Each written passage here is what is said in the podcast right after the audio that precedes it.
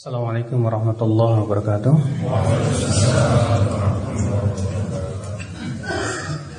Innal hamdalillah nahmaduhu wa nasta'inuhu wa nastaghfiruh wa na'udzu billahi min shururi anfusina wa min sayyiati a'malina. Man yahdihillahu fala mudilla lahu wa man yudlil fala hadiya lahu. Asyhadu an la ilaha illallah wahdahu la syarika lahu wa asyhadu anna قال الله تعالى في كتابه الكريم يا أيها الذين آمنوا اتقوا الله حق تقاته ولا تموتن إلا وأنتم مسلمون. أما بعد فإن أصدق الحديث كتاب الله وخير الهدي هدي محمد صلى الله عليه وسلم وشر الأمور محدثاتها وكل محدثة بدعة وكل بدعة ضلالة wa kullu dhalalatin finnar. Ayo ikhwah, alhamdulillah kita bersyukur kepada Allah atas limpahan karunia dan nikmat yang Allah berikan kepada kita, terutama nikmat Islam dan nikmat iman yang merupakan nikmat yang sangat besar yang Allah berikan kepada kita. Pada kesempatan sore hari ini saya ingin membahas tentang 10 perkara yang diingatkan oleh Al-Imam Ibn Qayyim rahimahullah dalam kitab beliau Fawaidul Fawaid. Sepuluh perkara ini menjadi sebuah bahan renungan buat kita. Karena perkara-perkara ini sangat kita khawatirkan kalau ada pada diri kita. Beliau membahas tentang sepuluh perkara yang tidak ada manfaatnya sebetulnya. Tapi tentu ini menjadi sebuah renungan buat kita semuanya. Beliau berkata asyrah la tanfa' ada sepuluh perkara yang tidak ada manfaatnya.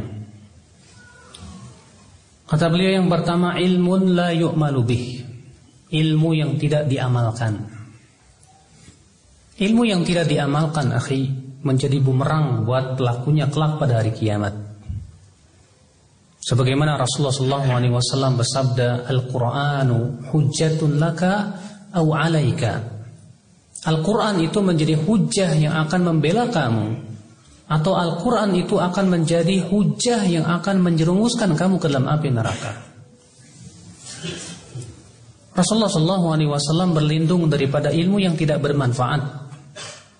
Beliau, ber, dia, beliau berdoa, Allahumma inni a'udzubika min ilmin la yanfa' wa min qalbin la yakhsha' wa min nafsin la tashba' wa min du'ain la yusma' Ya Allah, Aku berlindung kepada engkau dari ilmu yang tidak bermanfaat. Daripada hati yang tidak pernah khusyuk. Daripada jiwa atau hawa nafsu yang tak pernah kenyang-kenyangnya. Dan dari doa yang tidak didengar. Karena ya akhi, ilmu kita ini akan ditanya oleh Allah Subhanahu wa taala. Kata Rasulullah, "La tazalu qadama 'abdin yaumal qiyamah hatta yus'al an arba." Senantiasa kaki seorang hamba akan berdiri kelak pada hari kiamat sampai ditanya tentang empat perkara. Di antaranya an ilmihi ma amila bih, tentang ilmunya buat apa yang apa buat apa ia amalkan. Kita selama ini menuntut ilmu sudah berapa tahun ya, Fi? Dan sudah berapa ilmu yang sudah kita amalkan? Dan sudahkah ilmu itu menambah kekhusyuan kita kepada Allah? Dan sudahkah ilmu itu mendapatkan rasa cinta kita kepada Allah, rasa takut kita kepada Allah? Ataukah ilmu itu hanya menambah kepada kita kesombongan dan rasa ujub saja? Kadang seseorang merasa dirinya alim, seseorang merasa dirinya punya ilmu, tapi ternyata apa yang terjadi? Ilmu itu malah menyebabkan dia hanya bersombong diri saja. Apa gunanya ilmu hanya kalau hanya sebatas untuk dibanggakan? Buat apa ilmu kalau hanya sebatas untuk menimbulkan kesombongan dan keangkuhan ya akal Islam? Allah Ta'ala mengingatkan dalam surat Al-Hadid Allah berfirman alam ya'ni lil ladina amanu an takhsha'a qulubuhum li dzikrillah wa ma nazala minal haqqi wa la yakunu kal ladina utul kitaba min qablu فطال عليهم الأمد فقست قلوبهم وكثير منهم فاسقون Belumkah saatnya untuk orang-orang yang beriman agar hati mereka merasa takut dengan zikir kepada Allah? Dan janganlah mereka seperti orang-orang ahli kitab sebelum mereka panjang waktu kepada mereka. Tapi panjangnya waktu itu malah mengeraskan hati mereka. Dan kebanyakan mereka fasik kata Allah. Banyak di antara mereka yang menjadi fasik. Sudah berapa kita berapa tahun kita menuntut ilmu? Apakah ilmu itu menambah kekhusyuan kita di hadapan Allah? Apakah ilmu itu menambah rasa takut kita kepada Allah? Ataukah ilmu itu malah menambah kepongahan kita, kesombongan kita? Akhul Islam azani Allah wa iyyakum. Kita berlindung kepada Allah daripada ilmu yang tidak bermanfaat. Kita menuntut ilmu tujuannya untuk memperbaiki diri kita ya akhi. Kita menuntut ilmu tujuannya untuk kita amalkan dalam kehidupan kita. Karena setiap ilmu-ilmu itu akan ditanya oleh Allah kelak pada hari kiamat. Apa jawab kita di hadapan Allah kelak ketika kita ditanya tentang ilmu-ilmu yang kita tidak amalkan? Bukankah Allah Ta'ala berfirman, Ya ayyuhalladzina amanu, lima taquluna ma la taf'alun? Kabura maqtan indallah an. Hai orang-orang yang beriman, mengapa kamu mengucapkan apa yang kamu tidak lakukan? Sungguh besar kemurkaan Allah. Kamu mengucapkan apa yang kamu tidak lakukan. Kita akhi ketika mendapatkan ilmu, tujuan kita adalah bagaimana kita bisa beribadah dengan ilmu itu. Bukan tujuan kita bagaimana saya bisa menyampaikan ilmu itu. Bukan tujuan kita seperti itu. Makanya Abu Kilabah berkata kepada Ayub bin Abi Tamim As-Sikhtiyani, apa kata Abu Kilabah? Idza hadatha idza hadatha laka ilmun fahduth fihi ibadah. Wala yakun hammuka an tuhaddits bihin nas. Kalau kamu meraih ilmu, maka ilmu itu hendaklah menimbulkan ibadah buat kamu. Dan jangan sampai keinginan kamu dari menuntut ilmu itu sebatas hanya ingin menyampaikan saja kepada orang lain. Nah, menyampaikan ilmu itu penting. Akan tetapi yang terpenting adalah bagaimana ilmu itu bermanfaat untuk diri kita ya akhi. Bagaimana kita aplikasikan dalam kehidupan kita ya akhi. Ini tentunya akhi yang menjadi bahan perenungan kita. Kata Imam Ibnu Qayyim berkata, bahwa yang pertama yang tidak ada manfaatnya itu ilmun la yu'malu bih. Ilmu yang tidak diamalkan oleh kita. Coba kita perhatikan satu persatu ilmu-ilmu itu. Dalam tata cara pakaian kita, di dalam tata cara tidur kita, di dalam tata cara makan kita, dalam tata cara bergaulnya kita. Terkadang kita tahu misalnya keutamaan tersenyum atabasum fi wajhi akhika sadaqah. Tersenyum di wajah saudaramu itu sedekah, tapi terkadang kita untuk tersenyum kepada orang lain berat sekali. Iya. Yeah. Seakan-akan untuk senyum itu mahal harganya. Terkadang kita mengetahui tentang suatu keutamaan, sebuah keutamaan amal. Tapi terkadang yang kita sendiri jauh daripada amalan tersebut iya dan billah nasallallahu salamata wal afiyah. Yang kedua, yang tidak ada man manfaatnya. Wa amalun la ikhlasa fihi tidak. Amal yang tidak ikhlas dan tidak sesuai dengan tuntunan Rasulullah sallallahu alaihi wasallam. Para ulama mengatakan bahwa syarat diterimanya amal berapa? Dua. Yang pertama apa? Ikhlas. Yang kedua, mutaba'atu Rasulullah sallallahu alaihi wasallam, sesuai dengan tuntunan Rasulullah sallallahu alaihi wasallam. Al-Imam Ibnu Katsir ketika menafsirkan firman Allah dalam surat uh, Al-Kahfi ayat 110, "Faman kana yarju liqa'a rabbih" فليعمل عملا صالحا ولا يشرك بعبادة ربه أحدا Barang siapa yang mengharapkan pertemuan dengan Robnya Maka hendaklah ia beramal saleh Dan jangan ia mempersekutukan Allah dengan siapapun juga Kata beliau Hadihil ayah dala ala syartai qabulil amal ayat ini menunjukkan kepada dua syarat diterimanya amal. Apa itu? Yang pertama ikhlas. Yang kedua apa? Mutaba'atu Rasulullah sallallahu alaihi wasallam sesuai dengan tuntunan Rasulullah sallallahu alaihi wasallam. Coba Pak, kita periksa dalam amalan kita. Sudahkah sudahkah kita ikhlas dalam beramal? Ataukah kita masih ada motivasi-motivasi duniawi? Ada orang sholat tahajud motivasinya supaya apa? Dilancarkan rezekinya. Ada orang puasa motivasinya apa? Dilancarkan rezekinya.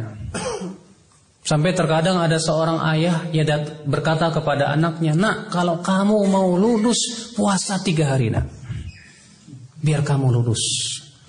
Akhirnya motivasi puasanya hanya sebatas untuk kelulusan ya akhul Islam.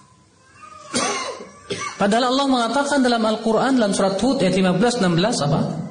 Man kana yuridul hayata dunya wa zinataha nuwaffi ilaihim a'malahum fiha wa hum fiha la yubkhasun ulaika alladhina laysa lahum fil akhirati illa an-nar wa habita ma sana'u fiha wa batilum ma kanu ya'malun barang siapa yang menginginkan kehidupan dunia dan perhiasannya maka kami akan berikan apa yang diinginkan dari amalannya tersebut tanpa dikurangi sedikit pun juga.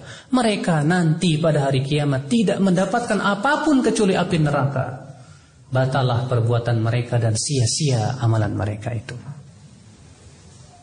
Al-Imam As-Suyuti dalam kitab Al-Ashbah wa Nadhair ketika membahas tentang orang yang haji niatnya dua. Niat haji lillahi ta'ala, niat bisnis.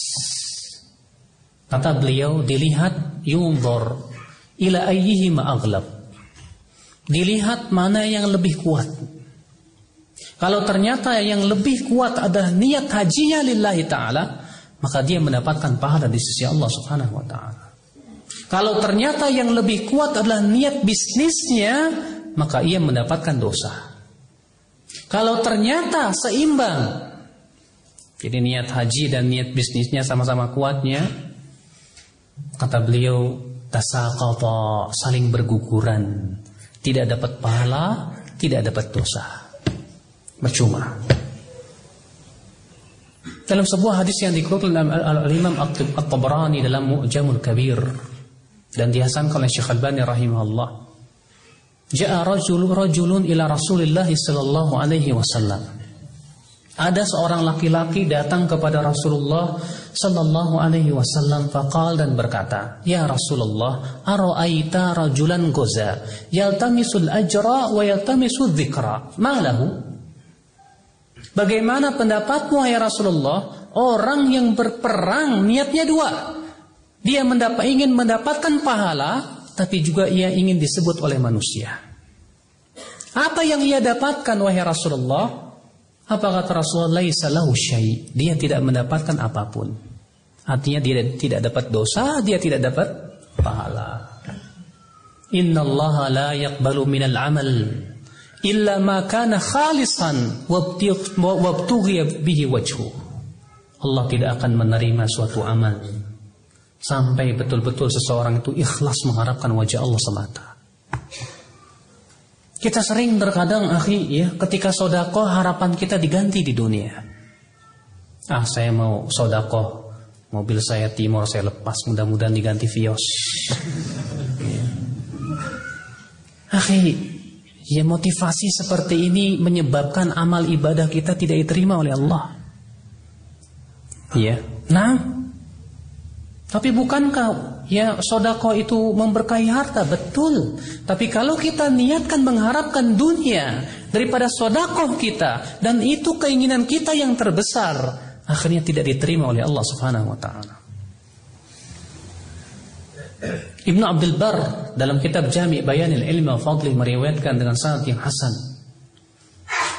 Rasul kita yang mulia alaihi salatu wassalam bersabda man kana dunya Barang siapa yang niatnya hanya sebatas dunia Farraqallahu alaihi syamlah Allah akan cerai beraikan urusan dia Waja'al al-faqra baina ainaih Allah akan jadikan kefakiran itu di pelupuk mata dia Walam ta'tihi minad dunya illa ma kutibalah. Dan dunia tidak akan mendatanginya kecuali sebatas yang dituliskan saja buat dia. Waman kanat hammuhul akhirah. Tapi siapa yang niatnya hanya mengharapkan kehidupan akhirat, sabbatallahu alaihi amrah. Allah akan kokohkan urusannya. Wa ja'alal ghina fi fi qalbi. Allah akan jadikan kekayaan dalam hatinya. Wa atathu dunya wa hiya dan dunia akan mendatanginya dalam keadaan dunia itu hina di matanya. Subhanallah ya akhal Islam. Kita terkadang sering kali beramal saleh mengharapkan kehidupan dunia, entah pujian manusia ataupun sedikit daripada harta. Seakan-akan dunia setara dengan balasan kehidupan akhirat. Padahal antum tahu ya akhi, dunia di mata Allah seperti apa? Rasulullah SAW memberikan perumpamaan tentang dunia dengan tiga perumpamaan. Perumpamaan yang pertama seperti bangkai anak kambing. Dan hadis yang dikeluarkan Abu Daud, Muslim dan yang lainnya. Suatu ketika Rasulullah SAW sedang berjalan, ya dengan beberapa sahabatnya lalu melewati bangkai anak kambing yang apa namanya kupingnya putus. Lalu kemudian Rasulullah bersabda, Siapa yang mau membeli bangkai ini dengan satu dirham? Apa kata para sahabat wahai Rasulullah? Kalaupun ia hidup kami tidak mau membelinya karena ia cacat. Bagaimana kamu kami hendak membelinya sementara ia sudah menjadi bangkai? Kata Rasulullah, "Wallahi lad dunya ahwan indallahi min hada." Demi Allah, dunia itu lebih hina di mata Allah daripada ini. Perumpamaan kedua, Rasulullah mengumpamakan dunia seperti tinja yang keluar dari perut kita. Dalam hadis yang dihasan oleh Syekh Al-Bani dalam silsilah hadis sahihah, beliau bersabda, Rasulullah SAW bersabda, Innama kharaja min batni ahadikum Sesungguhnya yang keluar dari perut seseorang dari kamu Qad daraba lid dunya mathala telah memberikan perumpamaan tentang dunia. Seseorang membuat makanan, masya Allah dikasih bumbu yang enak-enak. Ternyata kata Rasulullah apa? Keluarnya bau. Ya, ketika antum mengeluarkan kotoran itu dalam keadaan antum menutup hidung seperti ini, bau. Itulah dunia kata Rasulullah. Ternyata dunia itu seperti tinja, Pak. Sekarang amalan soleh di mata Allah mulia tidak? Amalan soleh di mata Allah mulia. Bagaimana sesuatu yang mulia diharapkan padanya sesuatu yang hina? Allah ya Allah tidak ridho itu. Dunia di mata Allah hina. Amalan soleh, salat, zakat, puasa, haji, baca Quran, zikir di mata Allah mulia sekali. Sampai-sampai Allah menyediakan balasannya pun sangat mulia berupa surga. Ternyata seseorang beramal soleh mengharapkan padanya seperti tinja. Bagaimana pendapat antum tentang orang yang menukar emas dengan tinja? Mungkin kita akan berkata itu orang kurang waras. Demikian pula ketika kita beramal soleh mengharapkan kehidupan dunia. Sesuatu yang mulia di sisi Allah. Kita tukar dan kita harapkan sesuatu yang rendah di mata Allah subhanahu wa ta'ala. La wallah. Maka ya akhi, keikhlasan itu penting dalam kita beramal. Kita berakhlak mulia, seorang istri berakhlak kepada suaminya, bukan mengharapkan wajah suami, tapi mengharapkan wajah Allah. Ketika seorang suami berakhlak mulia kepada istrinya, bukan mengharapkan wajah istri, tapi mengharapkan wajah Allah.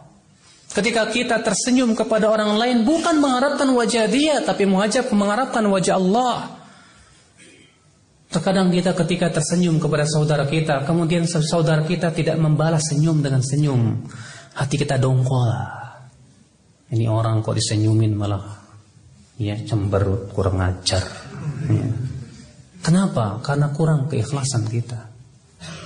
Ketika kita ucapkan salam kepada teman kita Assalamualaikum ternyata nggak dibalas Hati kita dongkol Karena kurang keikhlasan kita Padahal dia sudah dapat pahala Alhamdulillah dia urusan dia tidak menjawab salam, mungkin dia dapat dosa di sisi Allah Subhanahu wa taala. Ikhwatul Islam, cobalah kita selalu ya akhi memeriksa amalan apa amalan kita sudahkah kita ikhlas mengharapkan wajah Allah semata. Dan sudahkah amalan kita sesuai dengan sunnah Rasulullah?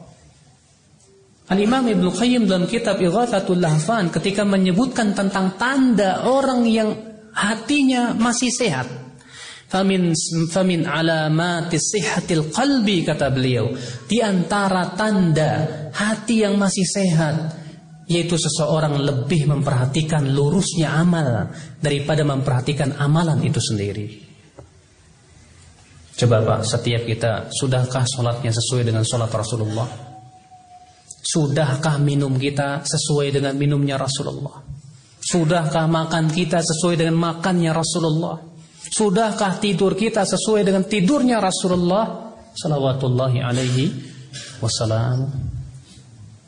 Setiap kita berusaha. Sampai-sampai kata para ulama, ya, mereka mengatakan, "Idza stata'ta alla tuharrik yadaka illa bis sunnah faf'al."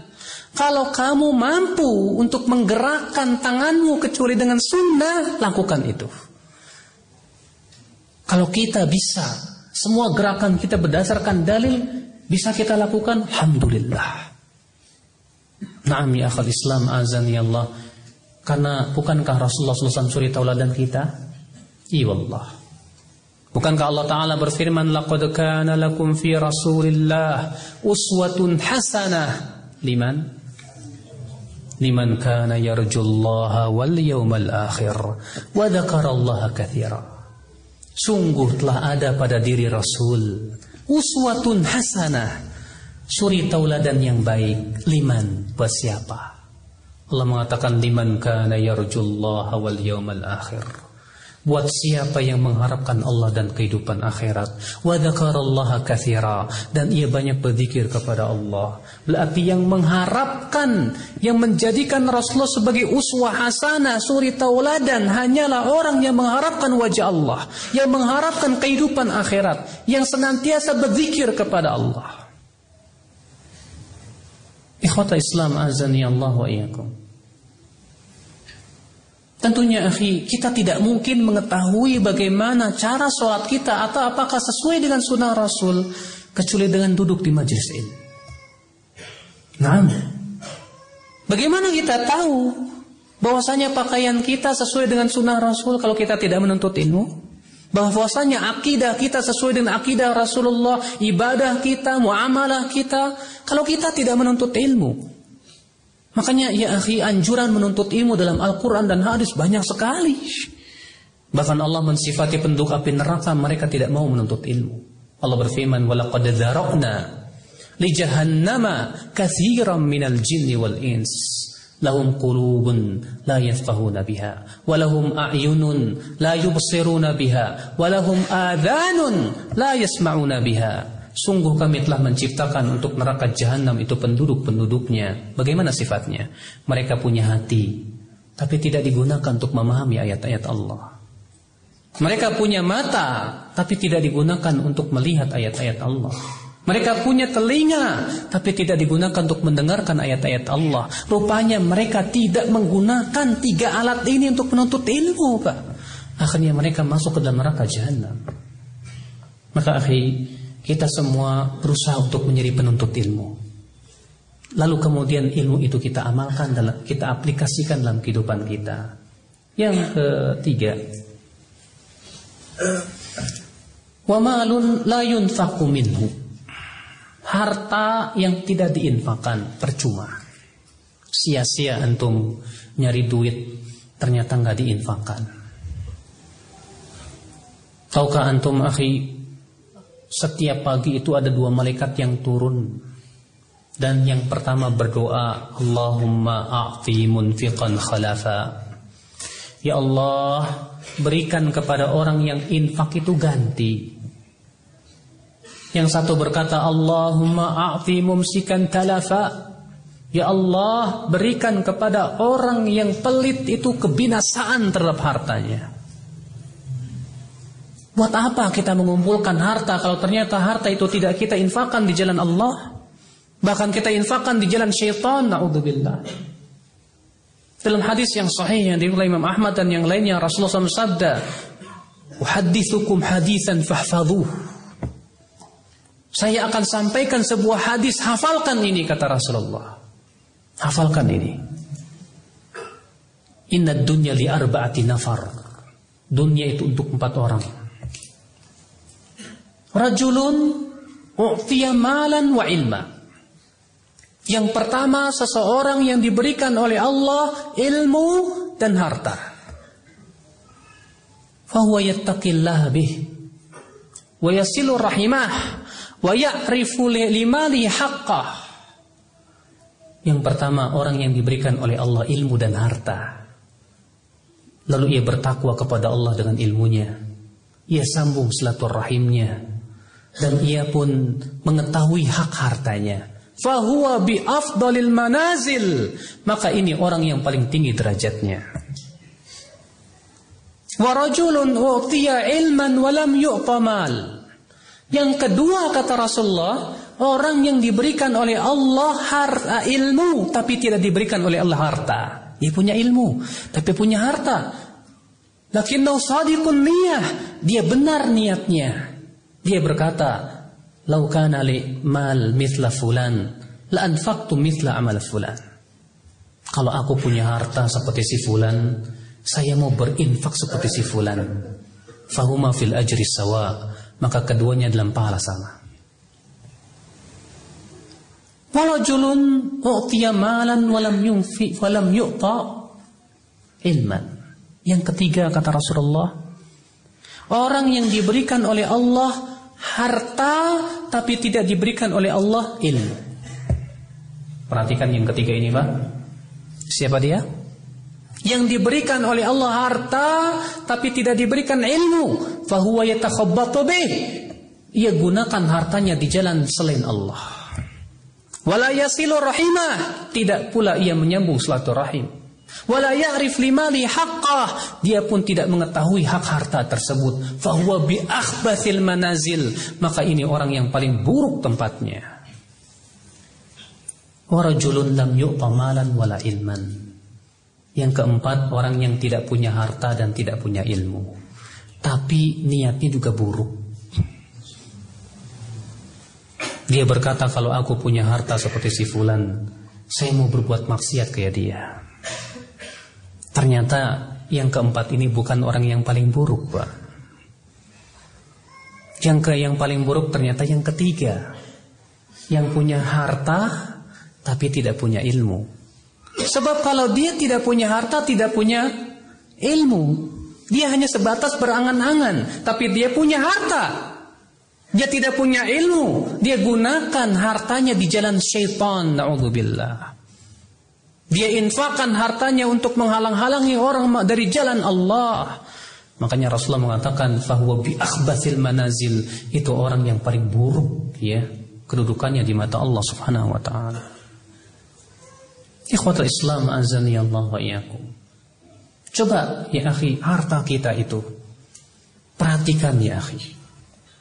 Jangan sampai harta itu disebutkan dalam firman Allah, "Walladzina yaknizuna adh-dhahaba wal fiddah wa la yunfiqunaha fi sabilillah fabashshirhum bi'adzabin alim yawma yuhma 'alayha fi nari jahannam fatukwa biha jibahuhum wa junubuhum wa dhuhuruhum hadza ma kanaztum li anfusikum fadhuqu ma kuntum taknizun." Dan orang-orang yang menumpuk-numpuk harta dan tidak menginfakannya di jalan Allah Berikan kabar gembira kepada mereka dengan azab yang pedih. Di hari nanti harta mereka itu akan dipanaskan. Lalu kemudian disetrikakan ke jidat mereka, ke punggung dan rusuk mereka. Sambil dikatakan inilah akibat daripada apa yang kalian tumpuk dalam kehidupan dunia. Iwallah. Pasti itu akan terjadi. Umat Islam, ikhwatul Islam azan ya Allah wa iyakum. Maka dari itu, akhi, harta yang kita miliki hakikatnya adalah yang sudah kita infakkan. Rasulullah bersabda, Yaqulu ibnu Adam, berkata anak Adam, mali, mali, hartaku, hartaku. Padahal hartanya adalah yang sudah dia makan, atau yang sudah dia pakai, atau yang sudah dia infakkan di jalan Allah. Itulah harta kita. Kemudian yang keempat, yang tidak bermanfaat. Wa qalbun farighun min mahabbatillah wal unsi bih. Hati yang yang kosong dari mencintai Allah. Ini hati yang tidak ada manfaatnya. Hati yang kosong daripada mencintai Allah. Barangkali setiap kita ber, ketika ditanya, Anda cinta Allah? Ya, saya cinta Allah. Saya cinta Allah. Taib. Lidah boleh berkata, saya cinta Allah. Tapi perbuatan yang akan menguji Anda, apakah Anda memang mencintai Allah Subhanahu wa taala? Akhi, tanda cinta Seseorang kalau mencintai sesuatu Biasanya merasa asik dengan sesuatu itu Kita mengatakan saya cinta Allah Pernahkah kita merasa asik berdua-duaan dengan Allah? Pernahkah kita merasakan asik ketika kita bermunajat kepada Allah? Terkadang ketika kita sholat Kita ingin segera cepat-cepat selesai Seakan-akan kita tidak betah ketika kita berdua-duaan dengan Allah. Ketika kita berzikir kepada Allah seakan membaca Quran baru satu ayat dua ayat terasa membosankan. Tapi ketika mendengarkan nyanyian dan musik merasa asik hati kita. Mungkinkah kita katakan saya cinta kepada Allah? Akhi, cinta butuh pengorbanan. Ya Allah. Mana pengorbanan kita untuk agama Allah? Bersediakah kita mengorbankan jiwa raga kita untuk Allah? Kalau kita memang mencintai Allah, seharusnya kita korbankan sedikit kelezatan kita sedikit saja untuk Allah Subhanahu wa taala. Ketika ada yang berkumandang as-salatu khairum minan naum. Terkadang kita lebih memilih kelezatan kasur daripada pergi ke masjid. Mungkinkah masih kita berkata saya cinta Allah? Ya akhi, setiap orang yang mengatakan saya cinta Allah, pasti Allah uji sampai mana cinta dia kepada Allah. Allah berfirman Alif Lam Mim Ahasiban nasu an yatraku an yaqulu amanna wa hum la yuftanun Alif Lam Mim Apakah manusia mengira akan dibiarkan berkata kami beriman kepada Allah sementara ia tidak diuji. Walaqad fatanna alladhina min qablihim sadaqu wa la ya'lamanna al-kadhibin. Sungguh kami telah uji orang-orang sebelum mereka itu. Dengan ujian itu kami mengetahui siapa yang jujur imannya dan siapa yang dusta imannya. Setiap orang yang mengaku mencintai Allah, dia akan diuji oleh Allah. Untuk Allah tahu siapa yang jujur cintanya kepada Allah dan siapa yang tidak jujur. Ikhwatul Islam azani Allah wa yakum. Cinta kepada Allah itu realisasi dengan cara mengikuti Rasulullah. Sebagaimana dalam surat Ali Imran ayat 31. Allah berfirman, "Qul in kuntum Allah, fattabi'uni yuhibbukumullah." Katakan, jika kamu mencintai Allah, ikuti aku yaitu Rasulullah sallallahu alaihi wasallam. Terkadang Pak, ketika kita mengikuti sesuatu sunnah Rasul atau perintah Rasul yang tidak sesuai dengan hawa nafsu kita, kita masih mikir-mikir, Pak masih mikir 12 kali. Padahal lisannya berkata saya cinta Allah. Ya. La wallah. Jangan Anda katakan Anda cinta Allah kalau ternyata hawa nafsu lebih kita cintai. Ikhwatul Islam azani Allah wa iyyakum. Maka sungguh tidak ada manfaatnya kata Al-Imam Ibnu Qayyim, qalbun farighun min mahabbatillah, hati yang kosong dari cinta kepada Allah Subhanahu wa taala. Akhi, orang yang cinta Allah, dia akan cinta kepada orang yang mencintai Allah. Ketika ia melihat orang yang saleh yang pergi ke masjid, dia senang sekali. Ketika dia melihat orang yang senantiasa melaksanakan sunnah Rasul, dia cinta kepadanya. Makanya aneh kan Pak, kalau ada orang yang mengaku cinta Allah, tapi kok benci kepada orang yang mencintai Allah. Tidak suka kepada orang yang menjalankan agama Allah. Fala haula wala quwata illa billah. Yang keberapa? Yang kelima. Wa badanun mu'attalun an ta'atihi. Yang kelima yaitu badan yang tidak digunakan untuk mentaati Allah. Kita punya tangan, kita punya kaki, kok enggak digunakan gitu loh untuk mentaati Allah loh Pak. Ada orang rumahnya dari masjid 200 meter. Itu mau jalan kaki ke masjid berat.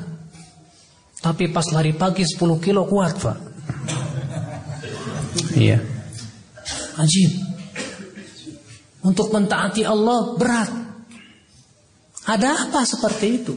Buat apa kaki kita kalau kita tidak gunakan untuk berjalan kepada tempat-tempat kebaikan? Buat apa tangan kita kalau kita kita tidak gunakan untuk mentaati Allah? Mata kita, telinga kita, hati kita, lisan kita. Buat apalah lisan kita kalau hanya sebatas digunakan untuk menggibah? Kita sering kali asyik menggibah orang. Kalau ngomongin ke, ya, kesalahan orang tuh, wah masya Allah, terasa manis. Ya. Tidak sadar kalau itu merupakan dosa di mata Allah. Iya Allah. Ikhwatul Islam azan ya Allah. Coba ya. Anggota badan kita sudah belum kita gunakan untuk mentaati Allah. Lisan kita untuk berzikir kepada Allah. Mata kita untuk membaca Al-Quran, membaca ilmu. Telinga kita untuk mendengarkan ceramah. Demikian pula ilmu-ilmu yang disampaikan. Yang keenam. Wa mahabbatun la tataqayyad biridha'il mahbub. Cinta yang tidak diikat dengan keriduan Allah. Akhi, antum mencintai sesuatu hendaklah mengikuti keriduan Allah. Cinta yang tidak disertai dan tidak diikat dengan keriduan Allah, cinta yang tidak ada manfaatnya. Antum cinta harta? Siapa di antara kita yang mengatakan saya tidak cinta harta? Kumbal. Gak mungkin. Setiap manusia pasti cinta harta. Tapi kita berusaha untuk ikat dengan kecintaan Allah. Bagaimana supaya harta itu menjadi manfaat di mata Allah? Antum cinta istri? Alhamdulillah. Ikatlah cinta antum kepada istri dengan keriduan Allah. Bagaimana caranya? Cintai dia karena Allah. Benci dia karena Allah. Antum cinta anak? Ikatlah cinta antum dengan ya, keriduan Allah Subhanahu wa taala. Didiklah ia dengan pendidikan-pendidikan yang diperintahkan oleh Allah Subhanahu wa taala. Maka cinta yang tidak disertai dengan keriduan Allah percuma, Pak. Seseorang mencintai sesuatu yang ternyata dimurkai oleh Allah. Ya. Maka itu sesuatu yang tidak ada manfaatnya. Antum lihat seorang pemuda yang jatuh cinta kepada seorang wanita. Akhirnya apa? Dia selalu ingat wanita itu. Padahal kalau dia berzikir kepada Allah itu lebih baik buat dia. Yang ketujuh. Wa waqtun mu'attalun an istidraki faridin. Aw iktinabi birrin wa, wa. Yang ketujuh adalah waktu yang kosong dari mendapatkan manfaat dan faidah. Waktu yang kosong daripada mendapatkan pahala. Ingat akhi, waktu ini mahal harganya akhi. Waktu terus bergulir dan waktu yang telah berlalu tak akan lagi kembali. Sementara waktu itu akan ditanya oleh Allah Bukankah Rasulullah bersabda dalam hadis yang saya sebutkan tadi la tazalu qadama 'abdin yaumal qiyamah senantiasa kaki seorang hamba akan berdiri pada hari kiamat sampai ditanya tentang berapa? Empat. Yang pertama apa? An umurihi fima afna tentang umurnya buat apa dihabiskan. Wa an syababihi fima ablah tentang masa mudanya buat apa dia gunakan. Waktu-waktu kita untuk apa kita gunakan? Kalau orang barat ya punya moto the time is money. Kalau kita orang beriman, moto kita waktu adalah pahala.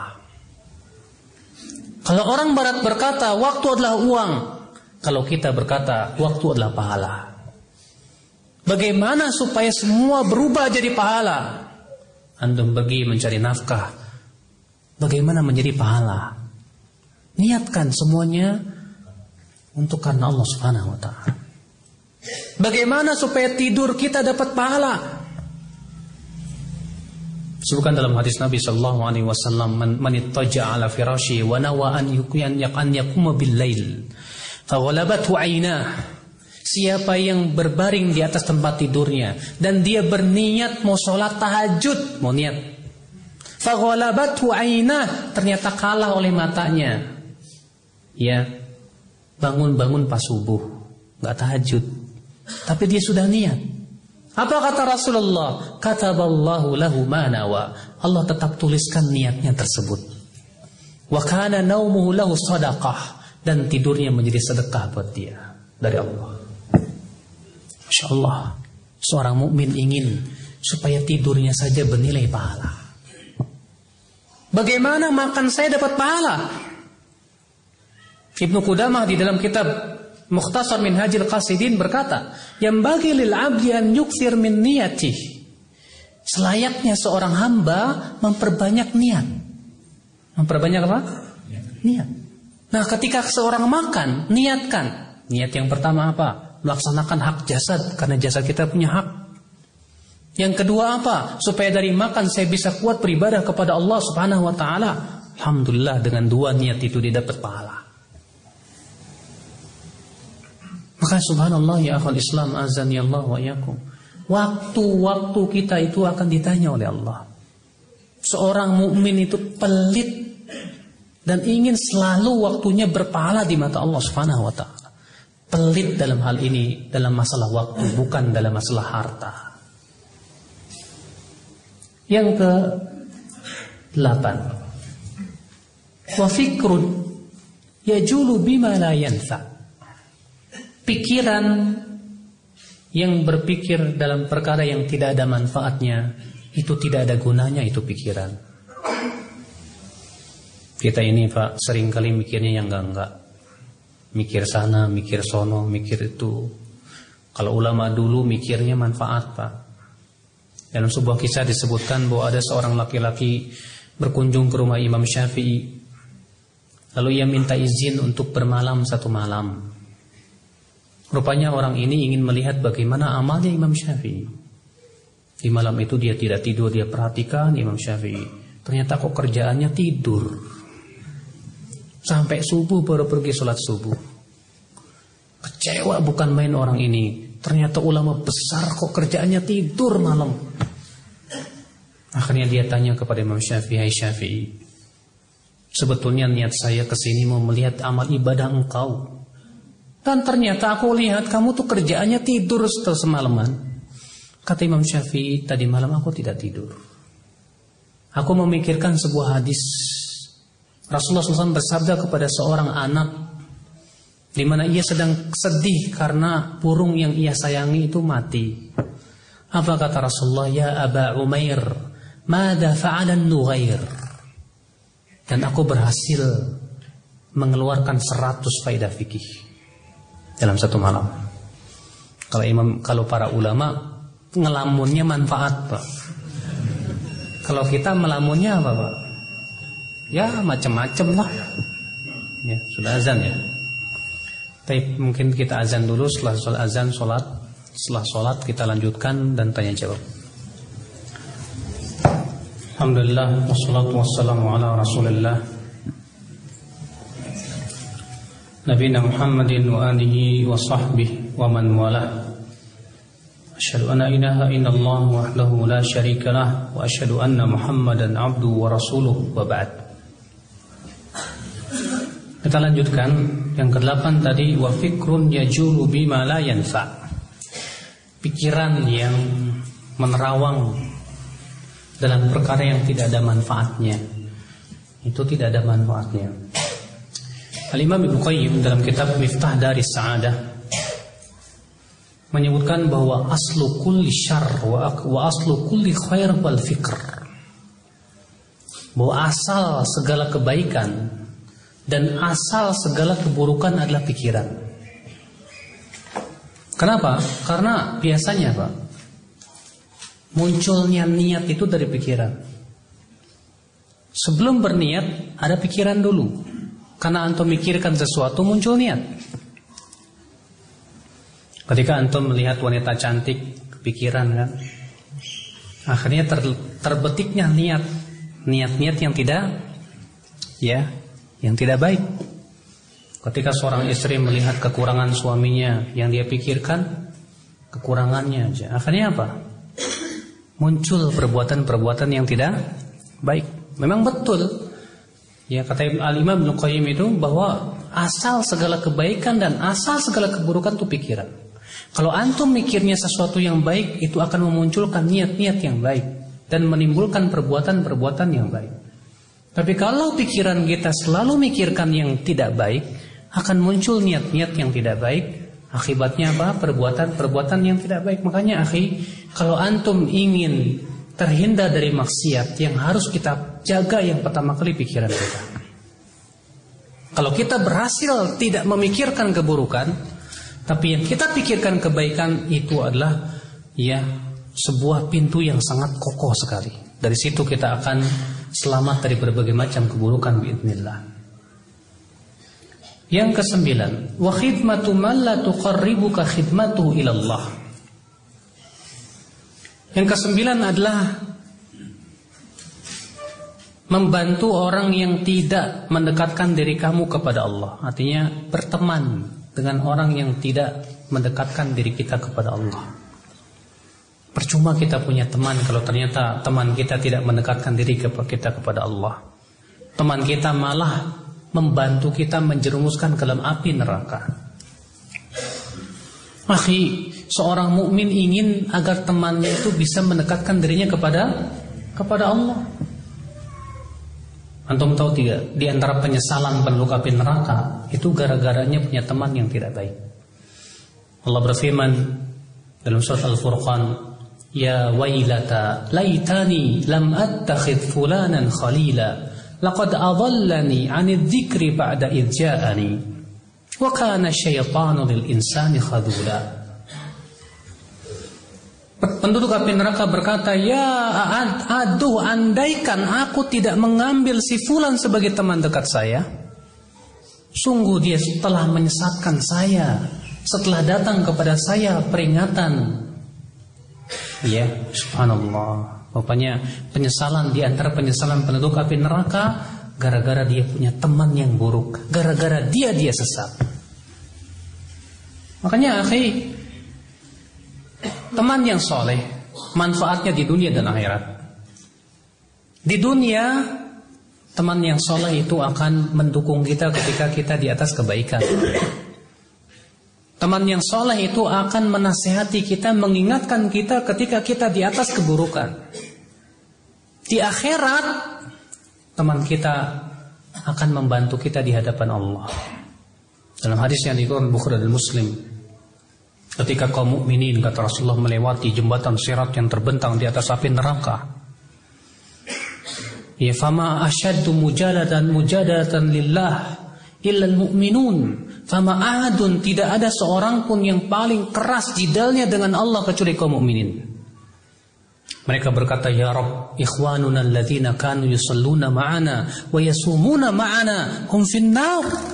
Ya Rabb, teman-teman kami, saudara-saudara kami dahulu mereka sholat bersama kami, berpuasa bersama kami, mereka masuk neraka. Terus mereka berjidal dengan Allah. Akhirnya Allah berfirman, Idhabu ilan nar. Silakan kalian pergi ke neraka dan keluarkan dari orang-orang yang kalian kenal mengucapkan la ilaha illallah dari api neraka. Maka teman-temannya pun mengeluarkan mereka dari api neraka. Tidakkah kita ingin menjadi mempunyai teman yang soleh? Tapi Pak, berteman dengan orang soleh ternyata butuh kesabaran. Karena teman yang soleh bukan malaikat. Teman yang soleh bukan nabi. Dia punya kekurangan. Terkadang kita ingin punya teman tak pernah salah kepada kita. Makanya Allah mengatakan wasbir nafsaka ma'al ladina yad'una rabbahum bil ghadati wal 'ashi yuriduna wajha. Sabarkan dirimu bersama orang-orang yang senantiasa menyeru Rob mereka di waktu pagi dan petang mengharapkan wajah Allah. Sabar. Daripada kita berteman dengan orang-orang yang menyeret kita ke dalam api neraka. Naam. Percuma kita berteman kalau teman kita tidak mendekatkan diri kita kepada Allah. Percuma kita melayani teman-teman yang ternyata menyeret kita ke dalam api neraka. Yang ke sepuluh, yang terakhir, wa khawfuka wa raja'uka liman nasiyatuhu biyadillah wa la yamliku li nafsi naf'an wala dharra.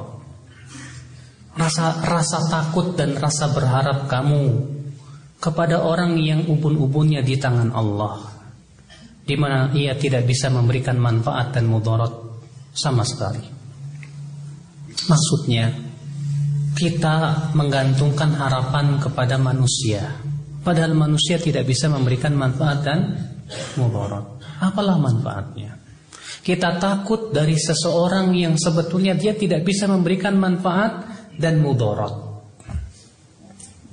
Terkadang seseorang merasa takut karena melaksanakan sunnah takut dicaci maki. Ketika dia berusaha untuk mengamalkan sunnah Nabi, takut dijauhi orang. Padahal orang itu tidak bisa memberikan manfaat kepada kita, tidak bisa memberikan mudorot kepada kita, tidak bisa menyelamatkan kita dari api api neraka, tidak bisa menahan adab Allah. Dahulu Imam Ash-Shatibi, Pak, bercerita, antum baca kisah beliau itu di awal mukaddimah kitab Al-I'tisam. Beliau bercerita, kata beliau ketika aku telah menuntut ilmu dan aku mengetahui mana yang hak dan mana yang batil, mana yang sesuai sunnah dan mana yang tidak sesuai. Ternyata aku dapati masyarakatku tidak kebanyakan tidak sesuai dengan sunnah. Maka aku bimbang kata beliau. Antara aku mengikuti masyarakatku, akibatnya Allah murka kepadaku atau aku mengikuti sunnah Rasul akibatnya masyarakat akan membenciku. Namun aku berpikir kalau ya Allah murka kepadaku, mereka tidak bisa menolong aku di hadapan Allah sama sekali. Akhirnya aku coba untuk ya menapaki sunnah sedikit demi sedikit. Faqamat alayya al-qiyamah wa tawarrarat alayya al-malamah. Tegak hari kiamat kepada saya cacian dan makian bertubi-tubi menghampiri saya. Tapi beliau terus bersabar. Ya. Maka dari itu, akhi, kata Imam Ibn Qayyim, kita merasa takut kepada orang yang ubun-ubunnya di tangan Allah. Dia sendiri tidak bisa memberikan manfaat dan mudarat. Yang memberikan manfaat dan mudarat Allah Rabbul Izzati wal Jalal. Maka di saat itu seorang mukmin diminta untuk hanya takut kepada Allah, berharap hanya kepada Allah. Kalau manusia yang hidup kita tidak boleh menggantungkan mengharapkan kita kepada dia, bagaimana yang sudah mati, Pak? Jelas itu kesyirikan.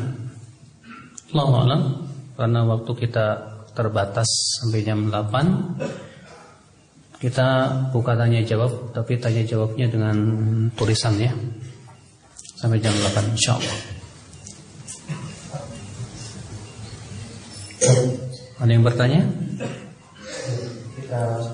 Tidak, tidak langsung. Dengan tulisan. Hmm? Baik, tolong. Baik. Alhamdulillah sekali hamdan katsiran thayyiban mubarakan Baik, di sini ada beberapa pertanyaan Ustaz. Yang pertama, Ustaz saya ingin menanyakan tentang motivasi mendapatkan dunia dalam amal. Dalam hadis disebutkan tentang faedah menyambung tali silaturahim Diluaskan rezekinya Atau sodakoh dalam rangka mendapatkan kesembuhan. Bagaimana kita mendudukkan amal-amal yang demikian di mana ada pula ingin dunia Jazakallah Hadis itu sahih. Rasulullah sabda Man sarrahu an yunassa lahu fi umurihi Wa yuwassa lahu fi rizqihi fal yasir rahimah Siapa yang suka bila umurnya dipanjangkan, rezekinya diluaskan, hendaknya dia menyambung selatur rahim. Saya, saya mau tanya sama antum. Kalau antum silaturahim 100% mengharap wajah Allah dan tidak mengharap dua itu. Kira-kira Allah kasih nggak dua itu? Hah? Saya mau tanya sama antum, kok di jawab? Kalau antum silaturahim dan antum tidak meniatkan pengen dapat dua itu, saya mengharapkan wajah Allah dikasih nggak dua itu? Dikasih. Berarti itu janji namanya. Karena itu sudah janji Allah walaupun antum tidak mengharapkan itu tetap Allah kasih. Masalahnya kalau antum mengharapkan itu ketika silaturahim dan itu yang paling dominan, itu yang berbahaya. Tapi kalau antum berniat kantum sodakoh, saya sodakoh lillah, mengharapkan wajah Allah semata. Kira-kira Allah ganti nggak? Ganti. Tapi kalau antum bersodakoh niat antum yang paling besar pengen diganti di dunia. Belum tentu diganti oleh Allah dan pasti pasti nggak dapat pahalanya. Makanya hal-hal seperti itu namanya janji Pak. Dan janji itu tidak perlu kita niatkan.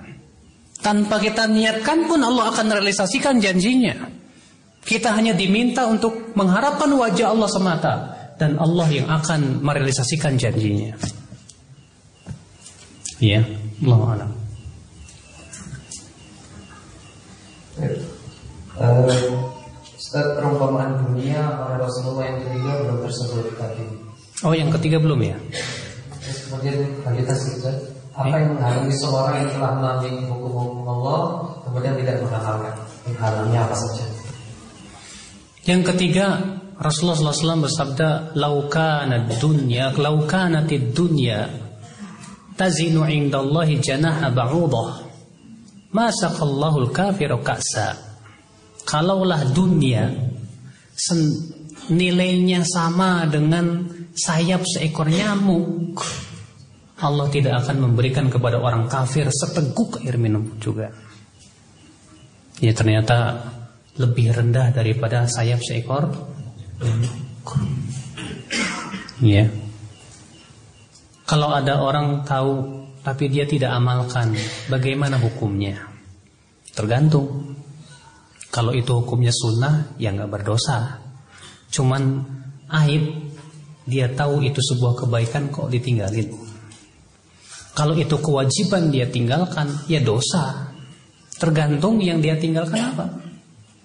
Kalau itu maksiat dia tahu tapi tetap dilakukan jelas dosa.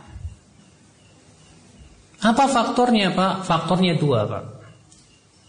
Yang Allah Subhanahu wa sebutkan dalam Al-Quran itu dua. Apa itu? Mengikuti hawa nafsu dan cinta dunia. Allah berfirman dalam surat Al-A'raf, واتل عليهم نبأ الذي آتيناه آياتنا فانسلخ منها فأتبعه الشيطان فكان من الغاوين ولو شئنا لرفعناه بها ولكنه أخلد إلى الأرض واتبع هواه Bacakan kepada mereka wahai Muhammad tentang kisah orang yang tadinya kami ajarkan ayat-ayat kami lalu ia pun lepas darinya lalu setan pun mengikutinya dan jadilah ia termasuk orang yang sesat padahal kalau kami kehendaki kami akan muliakan ia dengan ayat-ayat kami tersebut tapi sayang ia lebih condong kepada dunia dan mengikuti hawa nafsunya ini kisah si Balam yang hidup di zaman Nabi Musa diajarkan oleh Allah tentang Taurat, tentang ayat-ayat Allah. Tapi apa yang terjadi Pak?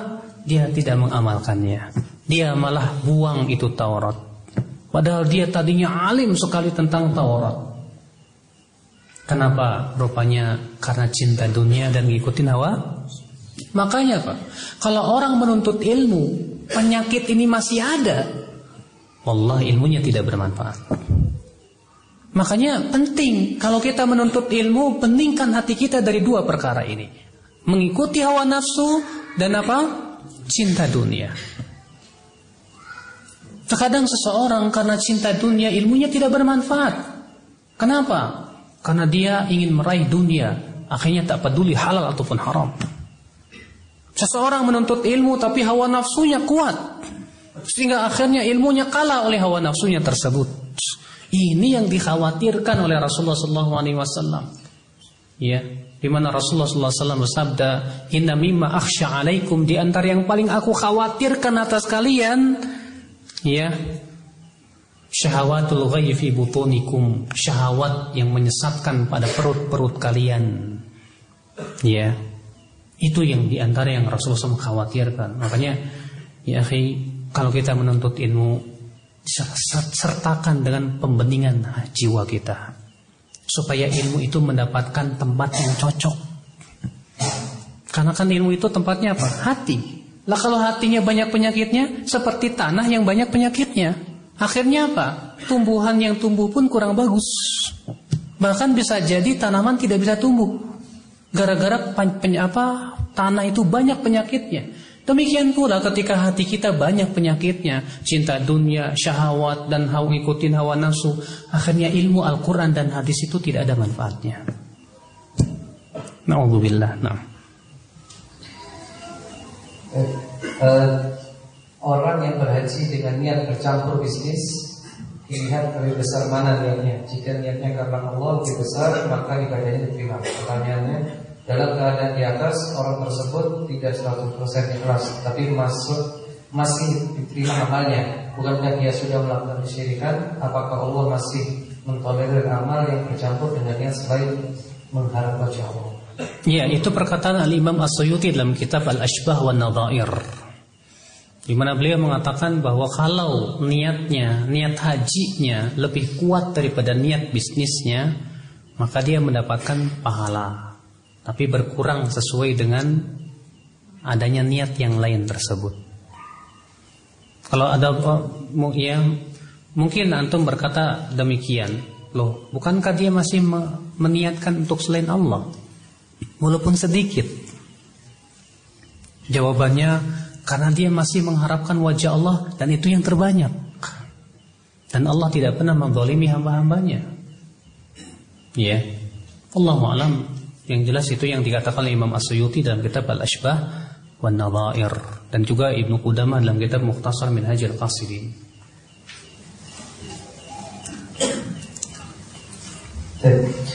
Banyak di antara ikhwan dan akhwat yang saat belum menikah dulu mereka memahami tentang fikih pernikahan. Namun saat mereka telah menikah mereka seakan lupa atas ilmu yang dulu mereka pelajari sehingga menimbulkan banyak problem rumah tangga. Gimana? Nasihat kepada kami. Jangan cepat-cepat Pak. Banyak di antara ikhwan dan akhwat hmm. yang saat mereka belum menikah dulu mereka memahami tentang fikih pernikahan. Hmm. Namun setelah menikah mereka seakan lupa atas ilmu yang dulu mereka pelajari sehingga banyak problem. Berikan nasihat atas hal. Iya Pak. Antum kalau tahu teori ya bawa mobil wah kok kayaknya gampang ya pas bawa mobil bingung sering begitu sebelum nikah udah teorinya masya Allah dibaca semuanya pas nikah lupa semua maka dari itu di sinilah kita diuji dengan ilmu kita di saat kita menghadapi pasangan kita. Akhi, ketika marah kepada istri lebih mudah daripada marah kepada orang lain. Terkadang ilmu kita hilang ketika kita dihadapkan pada istri yang nyebelin. Akhirnya apa yang terjadi? Di saat itu ilmu kita entah ke mana karena tertutup oleh emosi. Ya, makanya Rasulullah SAW menganjurkan kita untuk pandai-pandai menjaga emosi. Ya. Betul ya akhul Islam azani Allah wa Memang di situlah aplikasi kita kata para ulama ya. Seseorang itu akan terlihat kefakihan dalam mengaplikasikan dalam pengaplikasian dalam kehidupan, bukan sebatas teori. Kalau teori banyak orang bisa, tapi dalam aplikasi di situ akan diuji kefakihan dia, kefahaman dia dan yang lainnya. Maka dari itulah ya upayakan setiap kita setiap kali sebelum ber, apa apa namanya berbuat sebelum berbuat timbanglah dulu pikirkan dulu makanya kata Imam Syafi'i sebelum kamu berkata pikirkanlah dulu apakah kira-kira perkataan kamu itu bermanfaat atau tidak? Ini saja terkadang untuk kita amalkan susah loh Pak. Terkadang kita kalau lagi bercanda ya bercanda ngomong begini-begini nggak kepikiran. Ternyata ternyata apa? Mengucapkan kata-kata yang bisa jadi itu dimurkai oleh oleh Allah Subhanahu wa taala tanpa kita sadari. Memang ya di sinilah kita ya akal Islam berusaha semaksimal mungkin bagaimana mengaplikasikan ilmu dalam kehidupan kita dalam rumah tangga, yaitu ketika terjadi problematika antara suami istri. Karena memang jangankan kita ya. Rasulullah SAW saja rumah tangganya nggak lepas dari yang namanya ya problem. Sampai Rasulullah pernah meninggalkan istrinya 29 hari ya 29 hari Rasulullah tinggalkan istrinya sampai-sampai para sahabat mengira bahwa Rasulullah menceraikan istrinya padahal tidak Rasulullah pernah meni, apa tidak mengajak bicara Zainab tiga bulan. Ya. Dan pernah juga istri-istri Nabi sepakat untuk memboikot Rasulullah SAW. itu terjadi dalam rumah tangga Rasulullah SAW. Tapi itulah ya, ya kedewasaan, ya kematangan akal itu lebih apa namanya akan terlihat pada waktu itu. Makanya ya orang yang kalah oleh perasaannya daripada akalnya itu akibat daripada biasanya ima ilmunya kurang atau yang kedua jiwanya masih muda. Kenapa muda itu, Pak? Ya, biasanya lebih dikalahkan oleh perasaan daripada oleh akal. Kata para ulama, kenapa Rasulullah SAW diutus pada umur 40 tahun? Karena di saat itu ya merupakan matangnya akal seorang laki-laki.